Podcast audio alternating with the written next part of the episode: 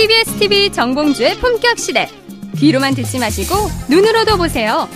시민의 방송 TBS TV는 IPTV, 케이블 TV를 통해서 시청할 수 있습니다. KT 올레 TV 214번, SK BTV 272번, LG U+ TV 176번을 통해 시청할 수 있고 케이블 TV의 채널은 TBS 홈페이지를 통해 확인할 수 있습니다.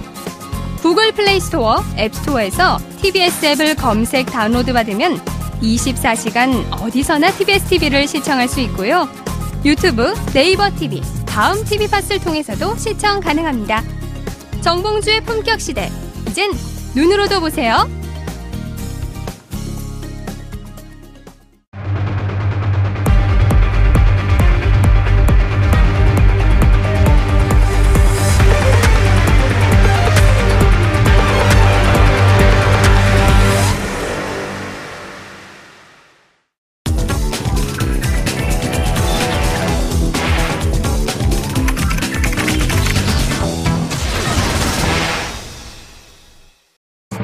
박근혜 최순실 국정농단 사태 당시 불거진 면세점 게이트 의혹이 감사원 감사 결과 일부 사실로 드러났습니다.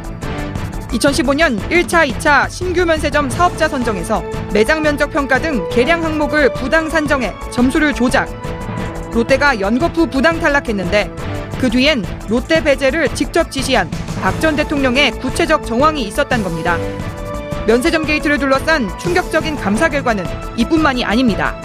2016년 4월 면세점 사업자 추가 결정 과정에서 청와대가 적극적으로 개입, 관세청은 기초자료까지 왜곡하며 앞서 두 차례 탈락했던 롯데를 포함해 서울시내 면세점 4곳을 추가 선정한 것. 이번 감사 결과에 따라 검찰은 면세점 게이트 관련 수사에 본격 착수. 만약 수사 중 검찰 사정권 안에 박 전 대통령과 비선 실세 최순실 씨가 들어올 경우 국정농단 사건 후속 수사는 불가피해 보입니다. 박근혜 정부 4년간 깊게 뿌리내린 국정농단 그림자. 이번 검찰 수사로 그 폐단을 완전히 뽑아 공명정대한 사회로 가는데 일조할 수 있을지 기대와 관심이 커지고 있습니다.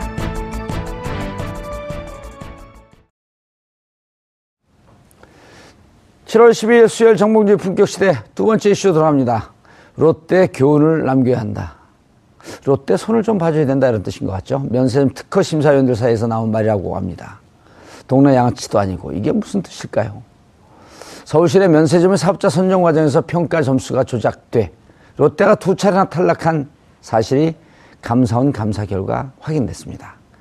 관세청이 점수를 멋대로 조작하면서 될 것은 떨어지고 안 될 것은 선정하는 그야말로 말이 안 되는 일이 벌어졌는데요. 이래서 촛불을 전 들었던 시민들이 이게 나라냐 하는 얘기를 했던 것 같습니다. 게다가 최순실 씨에게 충성 맹세를 한 것으로 알려진 천홍옥 관세청장이 관여한 것은 아닌지 의혹도 커지고 있습니다. 최순실의 면세점 선정까지 손댄 걸까요? 이 문제와 관련해 세 분 모시고 말씀 나눠보도록 하겠습니다. 장윤선 오마이뉴스 기자 계속 자리해주고 계시고요. 양지열 변호사 자리하셨습니다. 네, 안녕하세요. 이거 보면서요. 동네 반장의 권한을 장악하고 있어도 하나급에 이렇게 하지 않거든요. 예. 아까 쓰신 표현이 정확하게 예. 들어갔습니다. 양아치란 표현이. 뒷골목 양아치도 아니고. 제가 죄송합니다. 양아치들을 폄하해서. 양아치들도 이렇게 하지 않습니다. 그, 예, 그, 예. 그럼 예. 전교에 계신 양아치 여러분 죄송합니다. 예. 차지영 교수님 자리하셨습니다. 예, 안녕하세요. 예. 한때 양아치 해봤죠? 갑자기 아니, 약간 또 뒷골목. 제, 제 어린 시절에는 소위 말 양아치라는 사람들을 많이 보기는 했죠. 아, 네. 함께 끔을 씹거나 그러진 않았고요. 뭐, 그, 그 정도 제가 반열까지 가지는 못했습니다. 예. 예. 이게 진짜 나라예요. 이런 나라를 4년간을 맡기고 이걸 그러니까요.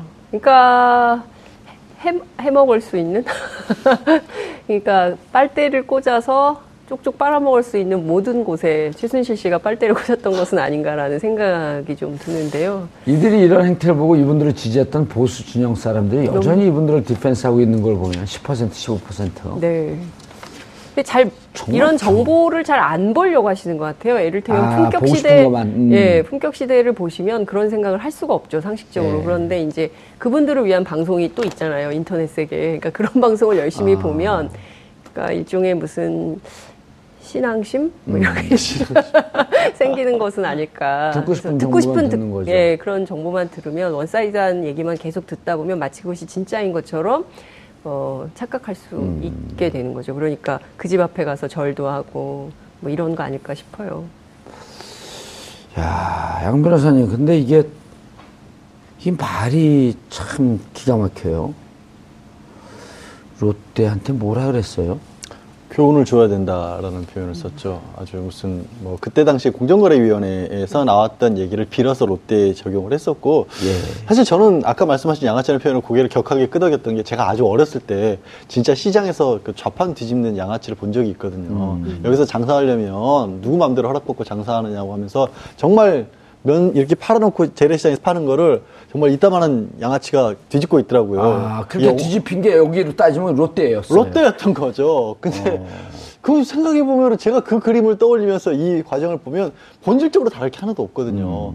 멀쩡하게 사업을 하고 있었고 저 뭐 롯데를 잘하자는 게 아니라 어쨌든 사업을 잘 하고 있었고 이 과정에도 문제는 있었지만 제2롯데월드 만들어가지고 123층짜리 건물을 올려놓고 그거 운영비 뽑으려면 기본적으로 면세점 없이는 불가능한 구조거든요. 그렇죠. 한류 열풍 불고 중국인들 관광객 들어오고 근데 그거를 막기 위해서 바- 동원했던 방법이 너무 치졸한 방법이었다는 거죠. 예. 그러니까 심사 서류를 어떤 매장은 화장실하고 엘리베이터까지 매장 면적이 포함을 시키고 예, 그래야지 가산점을 주고. 가산점을 주고 어떤 데는 영업을 멀쩡히 하고 있는 매장도 아 이건 다른 기업에 용역 준 거니까 빼버리고 그래놓고 이거를 교훈을 준답시고 해서 아예 탈락을 시켜놓고 결국엔 나중에 이른바 뭐 돈을 뜯어내고 난 뒤에 다시 줬던 진짜 말씀하신 표현이 너무 저는 정- 공감이 가요. 양아치 수준이었던 거예요.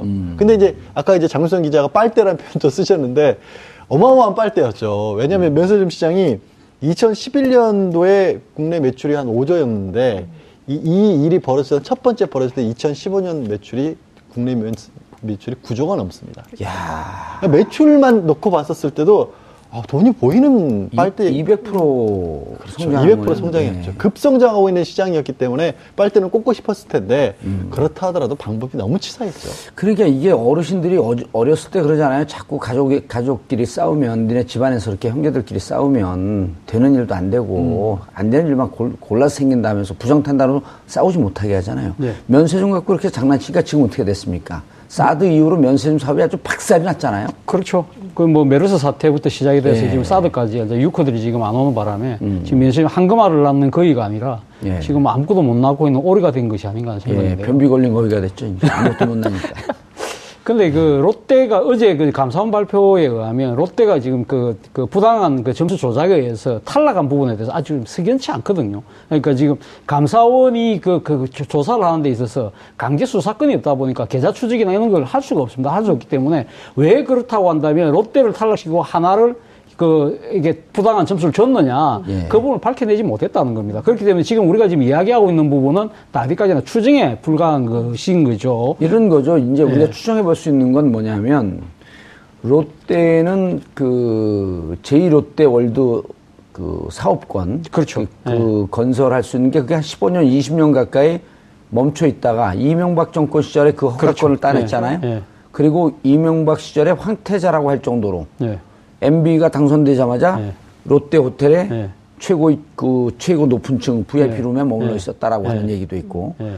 롯데가 MB 시절에 승승장구했었는데 그게 눈에 가시처럼 보이지 않았겠냐 정치적으로 그렇죠. 보면 바로 제가 지금 준비해왔던 말을 지금 말씀하시니까 제가 무슨 말을 해야 될지 잘 모르겠습니다. 어, 저 추정해봤는데 그런 그렇게 아니 그러니까요. 그러니까 예. 지금 이제 그런 부분들이 이제 나와야 되는데 이제 우리가 합리적으로 추정을 한다고 한다면 그러니까 이명박 정권 때 롯데가 상당히 상대적으로 특혜를 많이 받았다. 그리고 예. 지금 잠실에 그 100층이 넘는 그 이 고층 빌딩을 지을 때 이 성남의 그 서울공항을 이그 할주로 각도를 틀면서까지 특혜를 줬다. 그렇죠. 런 부분들이 아마 박근혜 당시 대통령 입장에서는 뭔가 롯데는 손 좀 봐야 되겠다 생각하고 음. 집권을 한 것 같아요. 그 과정에서 아까 형제간에 뭐 분, 이, 나- 그 뭡니까 이렇게 나눠 먹지 못하고 싸우고 하는 부분 이야기했는데 롯데가 또 형제의 난을 일으켰지 않습니까? 그렇기 때문에 박근혜 대통령 입장에 창조 경제를 하는 데 있어서 국내 굴지의 대기업이 자기들끼리 말이야 밥그릇 싸움으로 치고받고 하는 부분이 마음에 안 들었던 거죠. 그런 여러 가지들 때문에 음. 롯데는 손을 한번 봐야 되겠다는 생각을 했던 것 같은데 문제는 그 이후에 그럼 롯데한테 왜 그럼 다시 또 줬느냐 면세점을 그또 상당히 무리수를 두면서까지 면세점 4개를 더 허가하면서까지 예. 줬느냐. 그때는 아마 롯데가 이만큼 상당히 그때는 싹싹 빌었겠죠. 음. 정권에 가서 어떤 식으로든 관계를 통해서 우리가 잘못했다 쫙 엎드렸지 않았겠습니까? 예. 이때 아마 제 생각에 최순실 씨가 빨대를 딱 꽂게 되는 아마 결정적인 타이밍이 딱 맞았지 음. 않았나.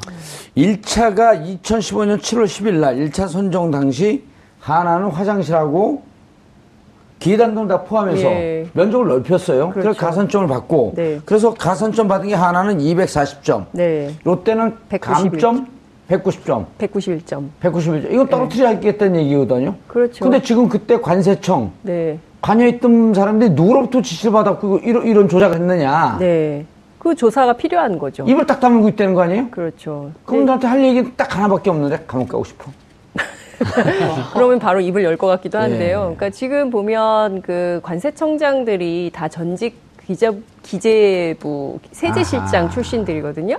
그래서 이제 그래서 지금 이 사태가 터지고 나니까 관세청 내부에서는 사실 그 상위 부처에서 그 일하던 일종의 이제 선배 그룹들이 와가지고 관세 행정 자체를 다 망가뜨리고 있다 이런 비판까지도 나오고 있는 건데요. 이를테면 말씀하신 대로 지금 청원홍 그 관세청장 같은 경우에는 네. 최순실 씨를 향해서 작년에 원래 이분이 이제 그 차장으로 퇴직했다가 예. 작년에 다시 돌아온 분이거든요. 그러니까 그 관세청장으로 그럴 네. 때 이제 최순실 씨에게 충성 맹세를 하면서 절대로 어 실수 없도록 하겠다고 했나요? 어쨌든 네. 이제 그 최선을 다하겠다. 최선을 다하겠다라는 네. 입장을 밝힌 것처럼 이를테면 왜 그런 맹세를 할 수밖에 없었는지 그리고 그 전임 그 청장에 대한 조사도 필요한 것이죠. 음. 그래서 그 대대로 혹시 이 관세청 안에 있었던 비리 행태, 그러니까 이를테면 면세점 특허 관련해서도 어떤 사람들을 뭐 심사위원으로 할 거냐, 기준을 어떻게 할 거냐, 뭐 이런 등등과 관련해서도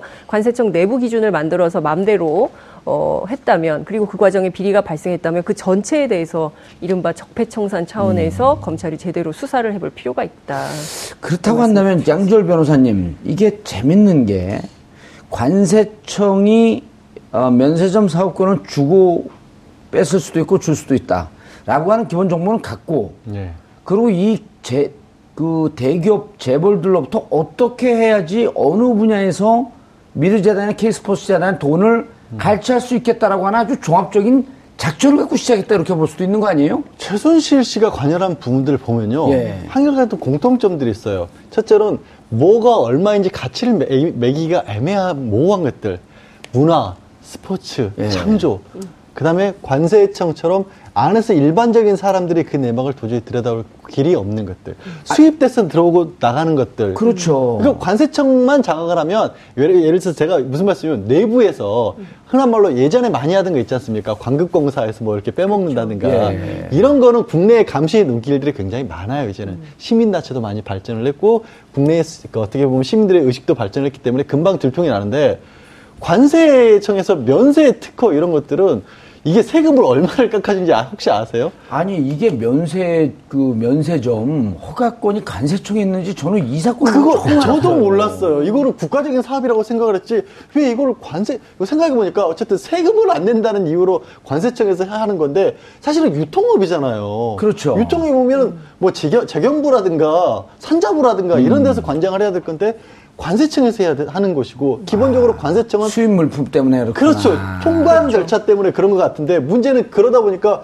이거 한 군데만 해놓으면 국내의 어떤 산업이나 이런 거하고 아예 봉떨어진 거잖아요. 다른 데 같은 경우는 예를 들어서 납품을 뭐 공장에서 일반 매장 같은 경우, 경우에는 매장에 공장에서 공급하는 사람들이 있고 그 안에서 소비 유통하는 사람들이 있기 때문에 이게 뭐 잘못됐다 이런 것들이라도 나올 수가 있고 뭐 단가를 뭐 싸게 후려쳤다거나 이런 얘기가 나오는데 면세점은 그런 게 나올 일이 없는 거예요. 어차피 해외 명품 같은 것들이 주로 팔리고 유통만 시키는 데니까 그렇죠. 한번 허가만 얻고 나면 감시를 아예 안 받는 거예요. 그렇죠. 그런데 빨대를 꽂은 거죠. 승마도요. 승마도 승마 모르겠어요. 누가 합니까? 말값이 얼마인지 어떻게 알겠어요. 공연객, 문화- 문체부 공연객부 무슨 창조 공연이라 그래가지고 차은택 씨 동원해서 했던 예. 사업들도 얼마를 꽂았는지 광고비 얼마를 받든지 다 책정하기 나름이잖아요. 아 인사를 관여하는 것도 대사. 대사는 어떻게 임명하는지 아무도 몰라요. 그 대사 마찬가지고 또 해외에 예. 그 베- 미얀마의 국가 정, 부 지원 사업 같은 경우도 딱 그런 거잖아요.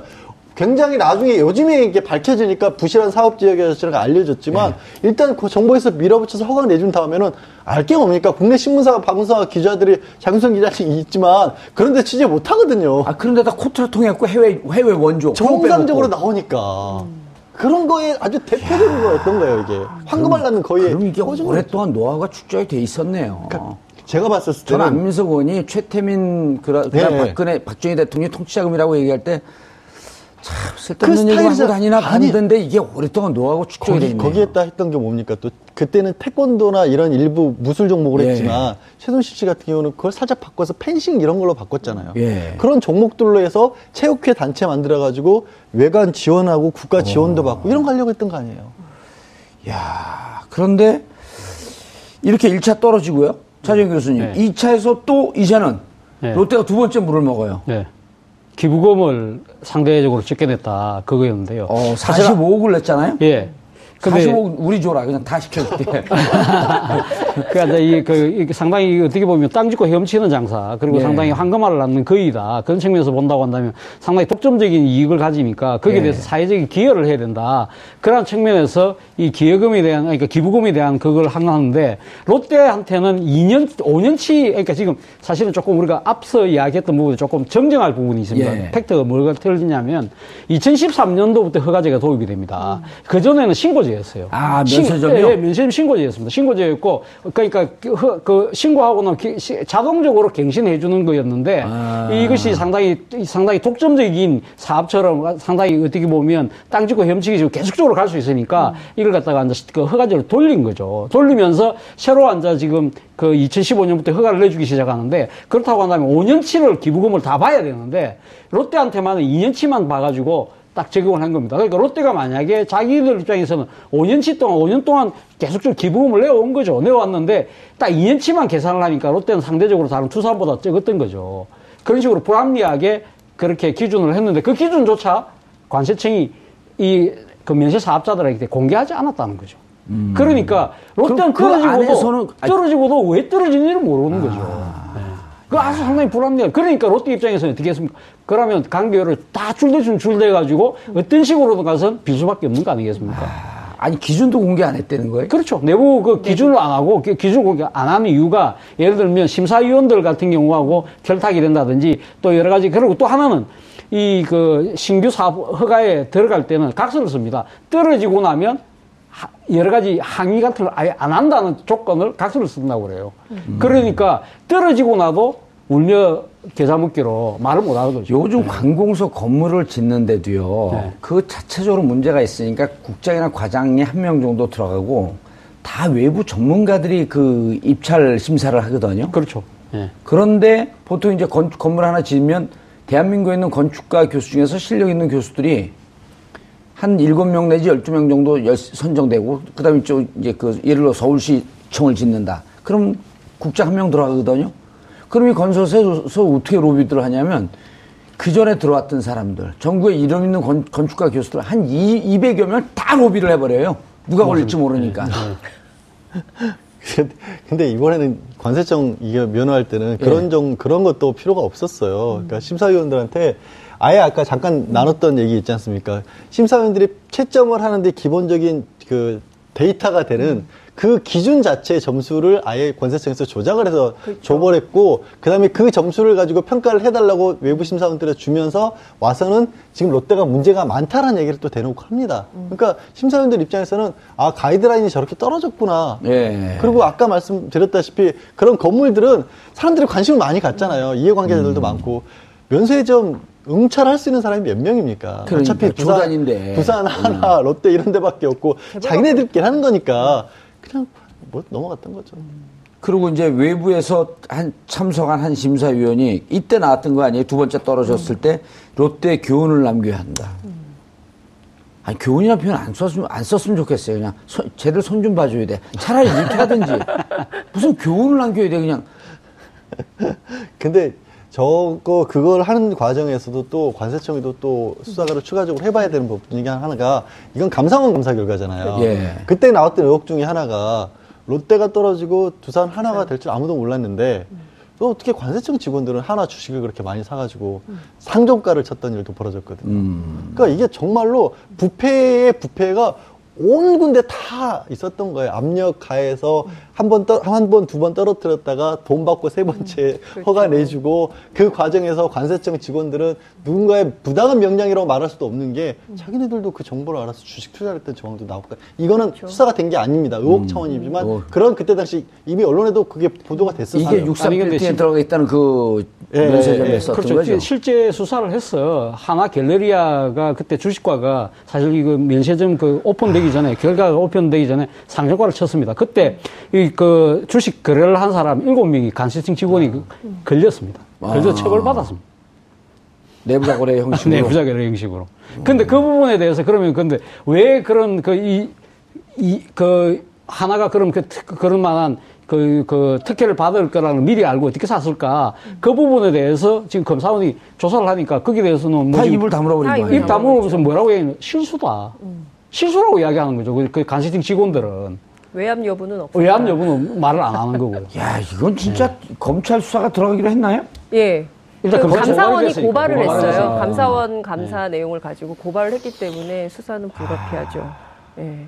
그리고 뭐 이런 식이에요. 2015년 재심사 할 때 그 왜 그 공고된 이른바 이제 다 이미 공시된 그 내부 기준, 그 심사의 예. 기준이 있는데 어, 왜 이걸 안 했냐라고 했더니 관세청이 우리 내부 기준이 있으니까 내부 기준대로 한다. 자. 그 내부 기준 뭐냐?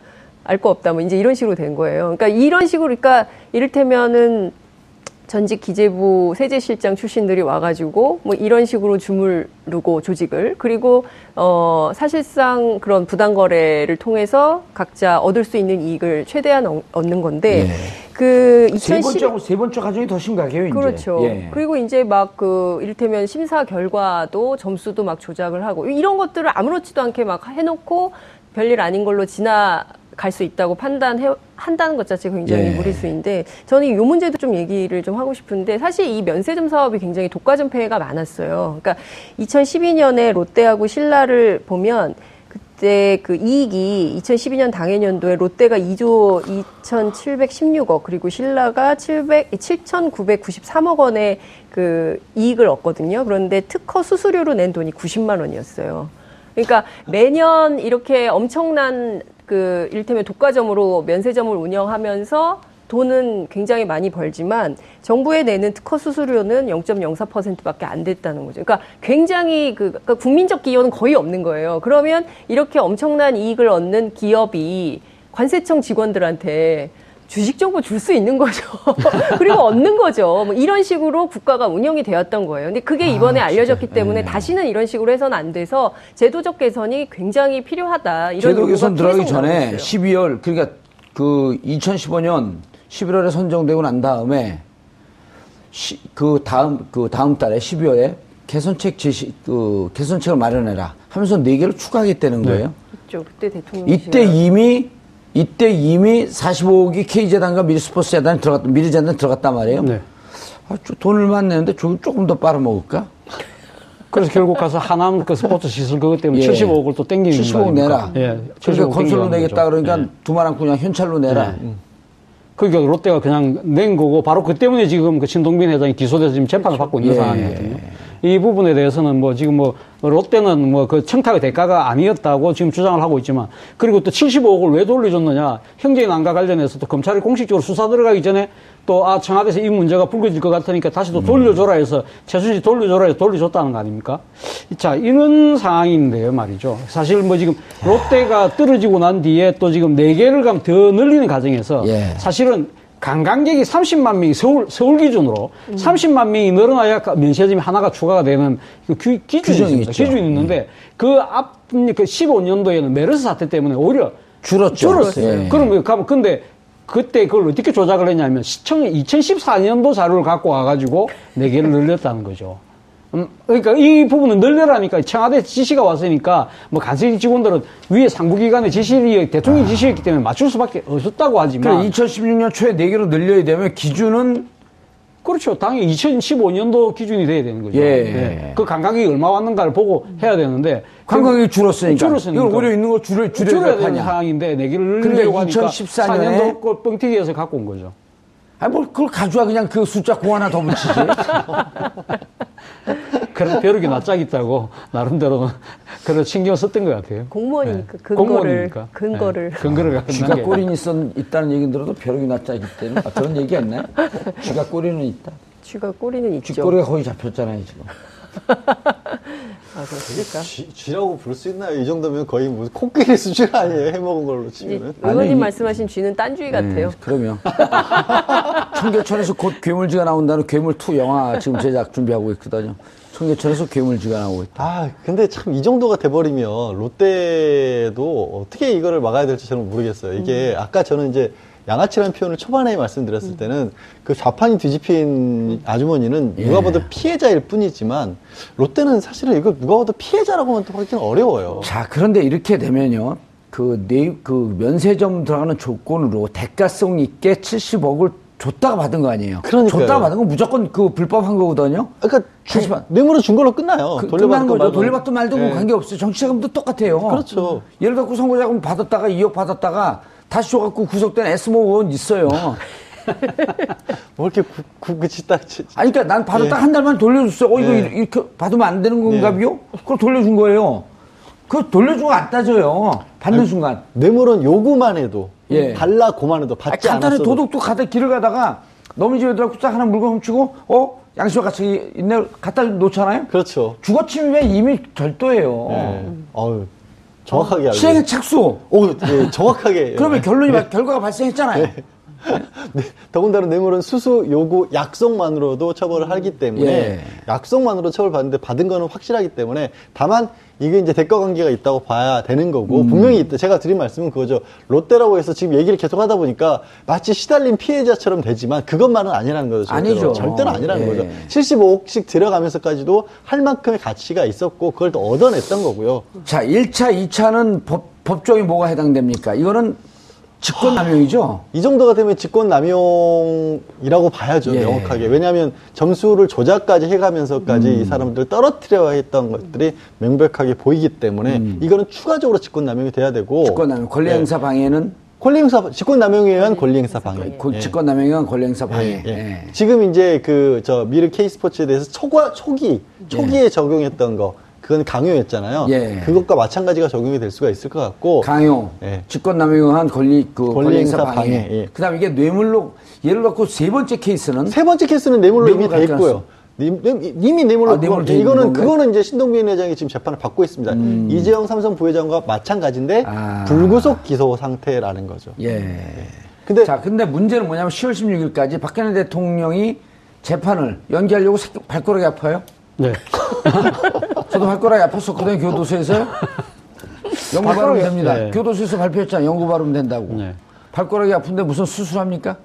근데 발가락이 아파도 휠체어 타면 놓을 수 있는 거 아닙니까? 아니요, 그냥 쩔룩거리고 나오면 돼요. 아, 쩔룩거리고 타고. 아니, 발가락이 아파서 아니, 뭐 휠체어 자- 타면 휠체어 타는 사람들 그 모욕 주는 거예요. 아니, 그러니까 우리나라 대한민국 축구가 항상 이거 중동 팀하고 하면 항상 침대 축구 때문에 우리가 예. 보는 사람들 열받지 않습니까? 근데 우리나라도 이 고관 대작들이 재판받으면 항상 침대 축구.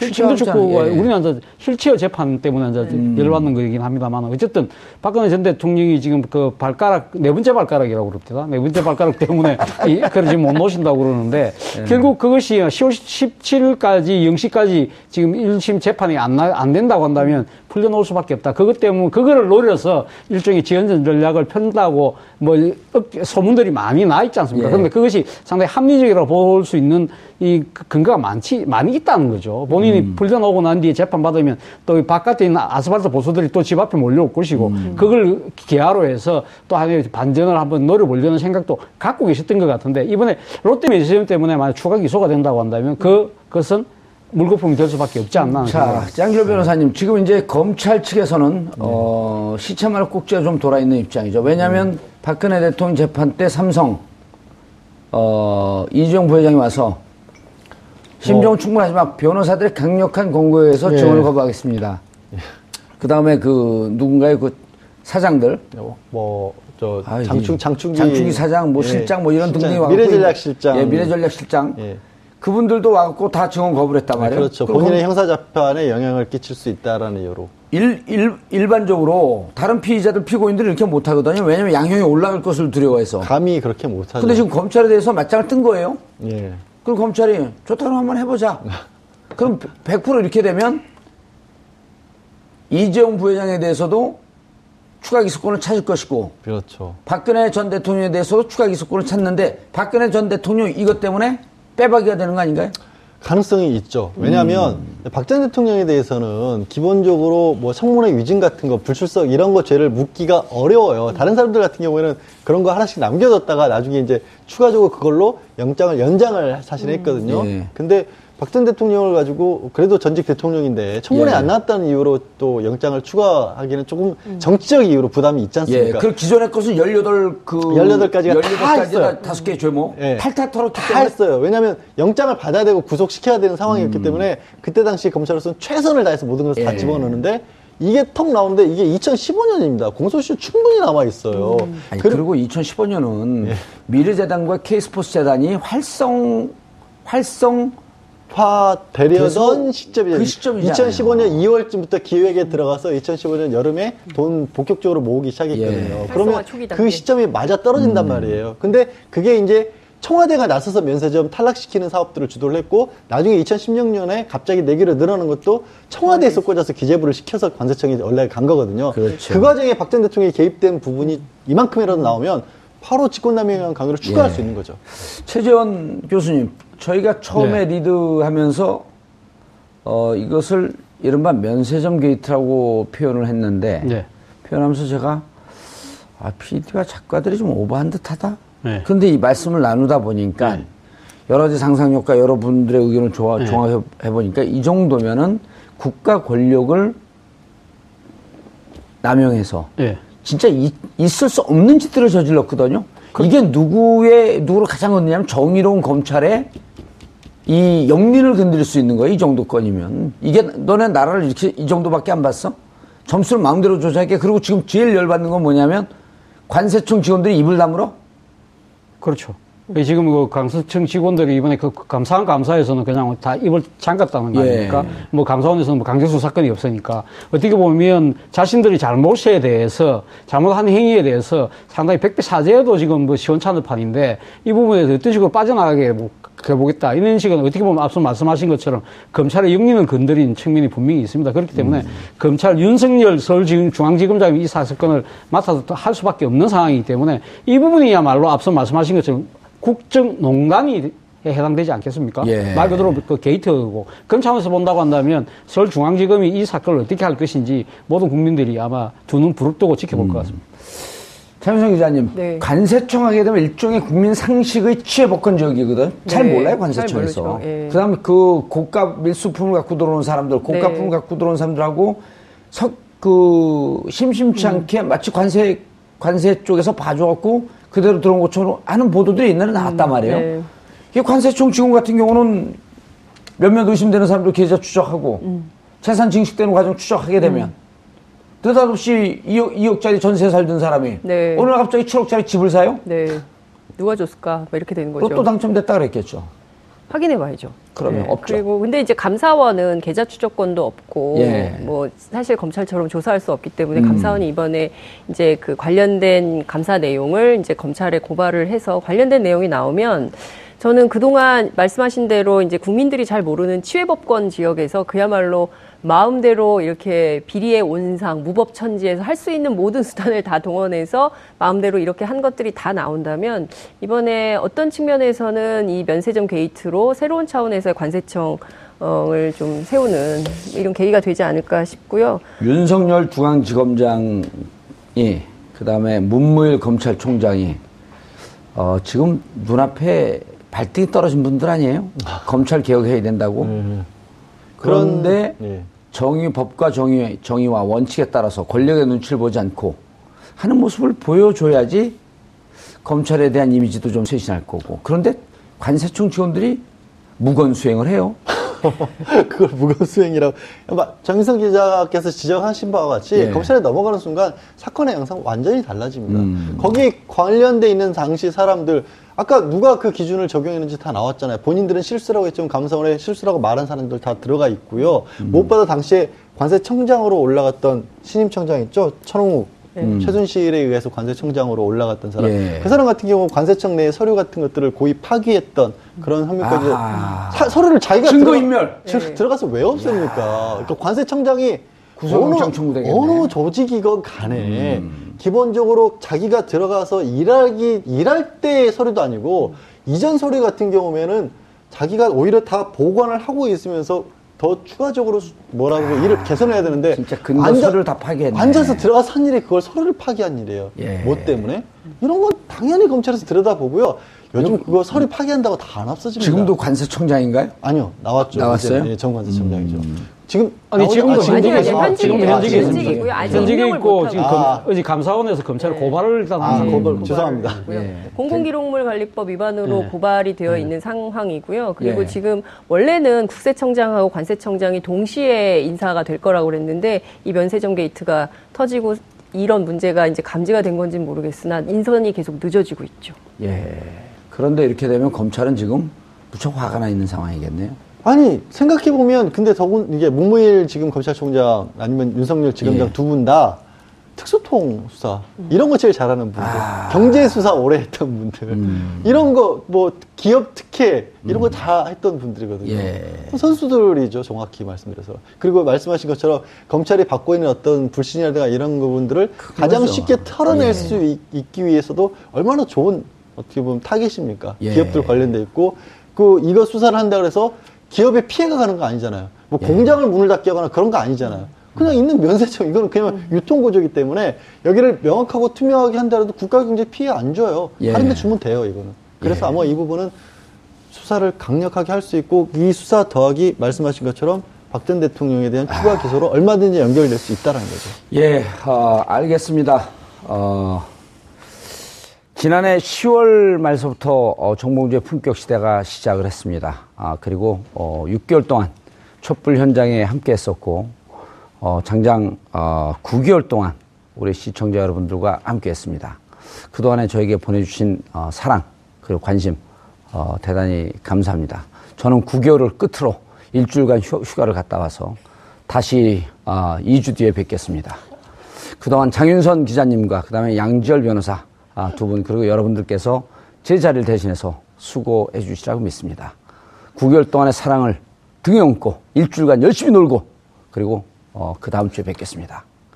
7월 10일 수요일 정봉주의 품격시대 마치겠습니다. 감사합니다. 2주 뒤에 뵙겠습니다.